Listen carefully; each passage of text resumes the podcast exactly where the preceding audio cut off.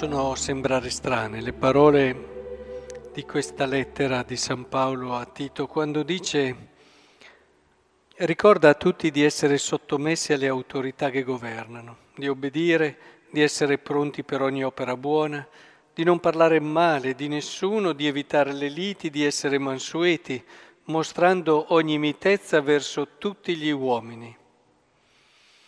E può sembrare un linguaggio di debolezza che in modo remissivo accetta quello che è l'ordinamento e che non fa nulla effettivamente per migliorarlo, anche perché spesso noi pensiamo e abbiamo nella testa che l'unico modo per migliorare, per avere dei risultati è quello di reagire, a volte anche in modo violento.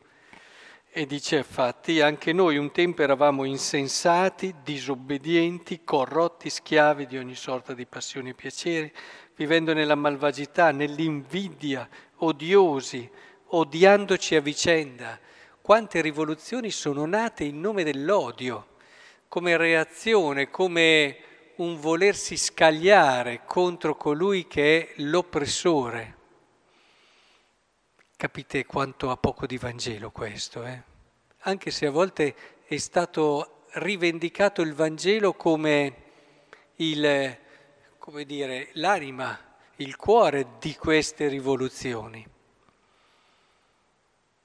Ma quando apparvero la bontà di Dio, dice sempre la lettera Salvatore nostro e il suo amore per gli uomini. Egli ci ha salvati non per opere di giustizia da noi compiute, ma per la sua misericordia, con l'acqua che rigenera.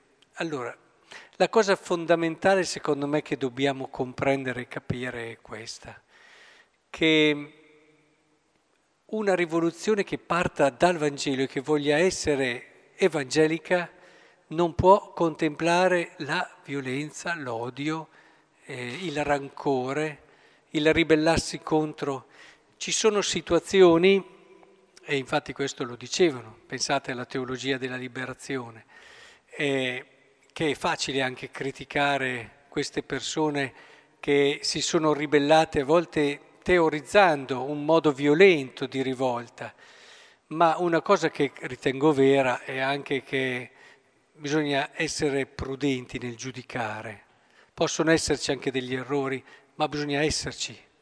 Quando si è là, che tutti i giorni si è schiacciati, si riceve violenza di ogni forma, di ogni tipo, senza rispetto alcuno della minima dignità delle persone, eh, insomma, questo deve aiutarci un attimo a moderare il giudizio. Questo però non toglie che una rivoluzione che parta con certi principi non può portare ad, al regno di Dio, tantomeno a un regno di pace.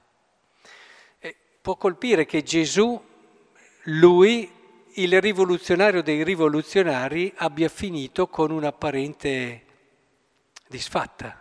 No? Se lo interpretiamo con i nostri criteri, con i canoni umani, effettivamente è stata una rivoluzione fallita o comunque una rivoluzione che se deve essere una rivoluzione ci mette troppo tempo.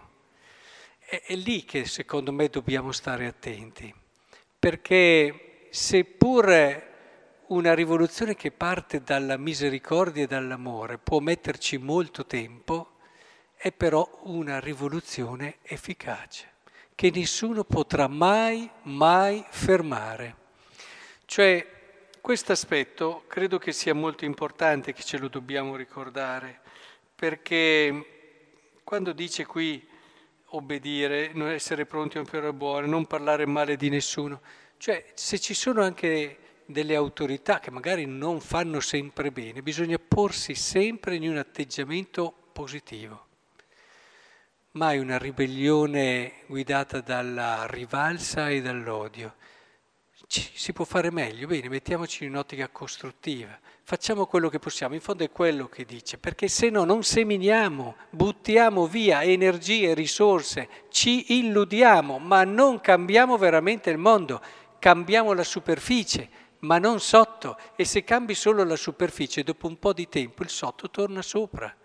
E alla fine hai pensato, ti sei illuso e non hai cambiato le dinamiche di fondo. L'unica vera rivoluzione sono le beatitudini, l'unica vera rivoluzione è la storia di Cristo, è quello che Lui ci ha fatto vedere. Ci vorrà tempo, ci vorrà tempo, neppure noi potremo a volte raccogliere i frutti di quello che abbiamo seminato col nostro amore, con la nostra misericordia, col nostro collaborare positivamente, col nostro impegnarci e cercare di suggerire anche dei cambiamenti, ma sempre in un'ottica, come abbiamo detto prima, costruttiva, cercando anche di capire chi sbaglia, cercando magari di consigliarlo in un modo che possa ascoltare, se non ascolta, magari morendo anche martiri, pazienza. Ma questo è il Vangelo, questo è il Vangelo. Le altre cose sono cose che abbiamo rielaborato noi abbiamo tematizzato noi. E, e, per fare questo e mantenere sempre uno spirito che costruisca, una cosa che aiuta molto, ci dice il Vangelo, è un cuore grato. Perché mandare giù dei rospi, mandare giù tante ingiustizie, mandare giù tante cose che subisci se non hai un cuore colmo di gratitudine per colui che ti ha amato, ti ha salvato, e tutto ti ha donato e se non custodisci sempre questa gratitudine, te non ce la fai, ma non ce la farebbe nessuno, a parte che senza questa grazia del Signore non ce la farà mai nessuno, però non ce la potremo mai fare. Un cuore grato manda giù e risponde con amore. Un cuore grato riesce a vedere il bene e il bello dove nessuno lo riesce a vedere. Pensate a Zaccheo, nessuno vedeva il bello in lui Pensate alla Maddalena, pensate a tanti personaggi, a Matteo il pubblicano, pensate magari anche eh, ai ladroni sulla croce, a, al centurione che era sotto la croce. Cioè il Signore anche quando lì sulla croce dice Padre perdona loro perché non sanno quello che fanno, oh, oh, Lì bisogna saper vedere lontano. Eh? Molti si sarebbero fermati prima a vedere l'ingiustizia terribile che stavano facendo. Quindi che il Signore ci aiuti ad essere testimoni forti, coraggiosi e profondamente evangelici. Credo che ci voglia, questo è tutt'altro che debolezza. Ho iniziato così e concludo smentendo categoricamente quell'affermazione. La debolezza è un'altra cosa. Ci vuole molto più amore in questo stile di misericordia, ci vuole molta più forza in questo stile di misericordia che in uno stile di ribellione e di vendetta.